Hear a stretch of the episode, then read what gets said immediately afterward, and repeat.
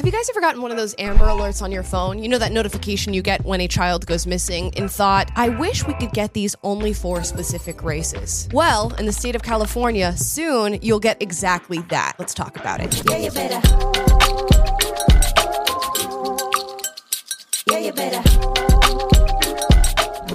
we get into this video, if you'd like to support the work I'm doing on this channel, I have a Patreon that's linked in the description down below. Consider becoming a patron. No pressure. Now we're gonna get straight into the news here. Here's a headline out of NBC News. California just created the Ebony Alert to find missing black children. If you're thinking this sounds an awful lot like segregation and preferential treatment, you'd be right. Let's continue. California's newly enacted Ebony Alert law is the first of its kind in the nation to prioritize the search for black youth gone missing. Governor Gavin Newsom signed Senate Bill 673 into law on Sunday, making California the first state to create an alert notification system similar to an Amber Alert to address the crises of missing black children and young women. The law, which will go into effect on January 1st, will allow the California Highway Patrol to activate the alert upon request from local law enforcement when a black youth goes missing in the area. So much like the Amber Alert that notifies you to missing youths below the age of 17 in your area, or the Silver Alert that lets you know when senior citizens have gone missing, this Ebony Alert is going to let you know when black people from the age of 12 to 25 go missing near you. This Ebony Alert is going to utilize highway signs, TV, social media, radio, and many other mechanisms in order to let you know information about missing black people. Now, you may be asking yourself, why is this necessary? Well, let's get a little bit into the weeds here. According to State Senator Steven Bradford, quote, data shows that black and brown, our indigenous brothers and sisters, when they go missing, there's very rarely the type of media attention, let alone Amber Alerts and police resources that we see with our white counterparts. He goes on to say, We feel it's well beyond time that we dedicate something specifically to help bring these young women and girls back home because they're missed and loved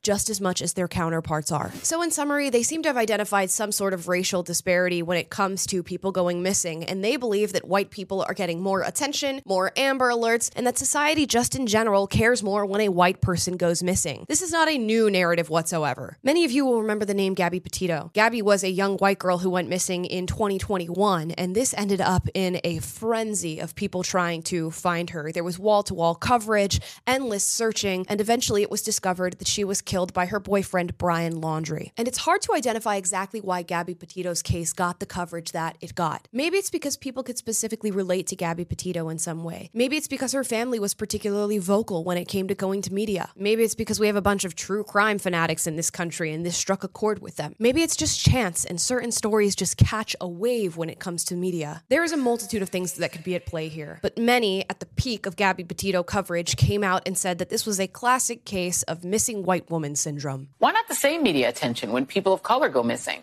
Well, the answer actually has a name missing white woman syndrome. They spun the narrative that the only reason Gabby Petito's case was getting the coverage it got is because she's white, and that people care more about white people and specifically white women when they go missing. Now, in general, I don't believe this to be true. For the most part, on an individual basis, I believe we are living in a post racial America where people truly don't care all that much about race. In my opinion, most of the racism narratives that are spun and injected into the culture of this country come from typically progressive people who refuse to let the narrative that this country is racist go. But let's, for the sake of this discussion, assume that what they're saying in this article is true that there is a massive disparity amongst black and white people missing. And the reason that disparity exists is racism. The media and law enforcement and anybody behind the Amber Alert system simply don't care about black and brown people that go missing. Is the solution discrimination in the opposite direction? I view this similarly to how I view affirmative action. We can recognize that yes, there was a disparity in education when it came to comparing white and black and brown students. Do we then fix that disparity by giving preferential treatment to black and brown people by letting them get a leg up on white people in their applications and in academia? Not in my opinion. We do not fix past discrimination with current discrimination. To me, a law like this is utterly ridiculous. What are we going to do down the line when we need alerts for other races? Are we going to create a white alert? Are we going to create an Asian alert? Are we just going to separate every single race in our country? And then why not take it further? Why not use other identity characteristics? Why not just give alerts for women? Why not just give alerts for bigger people? Why not just give alerts for those with disabilities. Do you see how maybe the solution is just taking every single case seriously and giving them the exact same treatment? What's even more interesting here is that there are many experts that are saying that the Amber Alert system isn't even an effective one. So now you've virtue signaled by creating an Ebony Alert system that's going to go into effect on January 1st, and it may not even fix the problem that you seem to have identified. And this is one of my biggest pet peeves when it comes to some of the foundations of leftist belief in this country. There are many disparities that exist nationwide, worldwide, and yes, some of those disparities happen along the lines of race. But if you see these disparities and you immediately jump to the narrative of racism and discrimination, you are handicapping yourself when it comes to finding a solution. In the realm of missing people alone, I can identify a lot of different reasons why certain cases might get more coverage than others. How quick family members and members of the community are in alerting law enforcement to that missing person, which is when it comes to Amber Alerts. What media connections the family has and how quickly they're able to get their story covered. How loud and unwavering that family is about hounding journalists when it comes to getting their loved one stories covered. Money and class can play a huge factor when it comes to how many connections you have, who you can pay to cover your story, how much time you can take off work to be diligent in finding your loved one. And sadly, I hate to say this, the details surrounding the disappearance can play a huge factor. In this true crime world that we now live in, some stories are just juicier than others, I guess, and more salacious, and that is what people like to hear about. None of this is good, none of this is justifiable. It's just to say that when you immediately jump to the narrative of racism, you're actually hindering yourself in finding a solution because there are many other things that could be at play, and there are many other things that are always at play constantly in these cases. So, congratulations to the state of California for creating a segregated alert system known as the Ebony Alert. I'm sure it's really going to solve the issue that you've identified. I think we all can agree that we want as many of these missing persons cases to be solved as possible,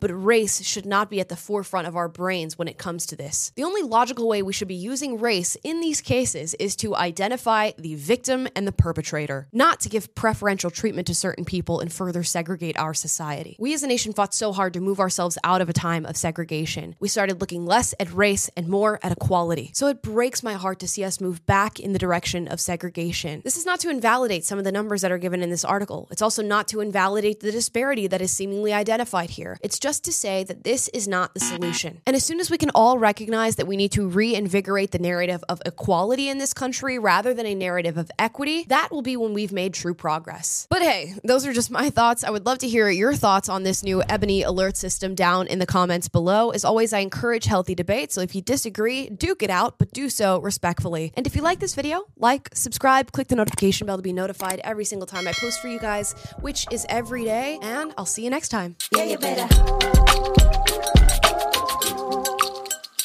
Yeah, you better.